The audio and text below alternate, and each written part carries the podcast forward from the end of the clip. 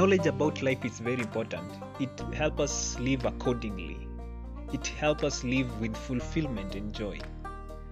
It's even the better if we live uh, to please He who created us. That's godliness. Join me in my channel in this podcast as we always vibe about life and godliness. You're always welcome. Thank you.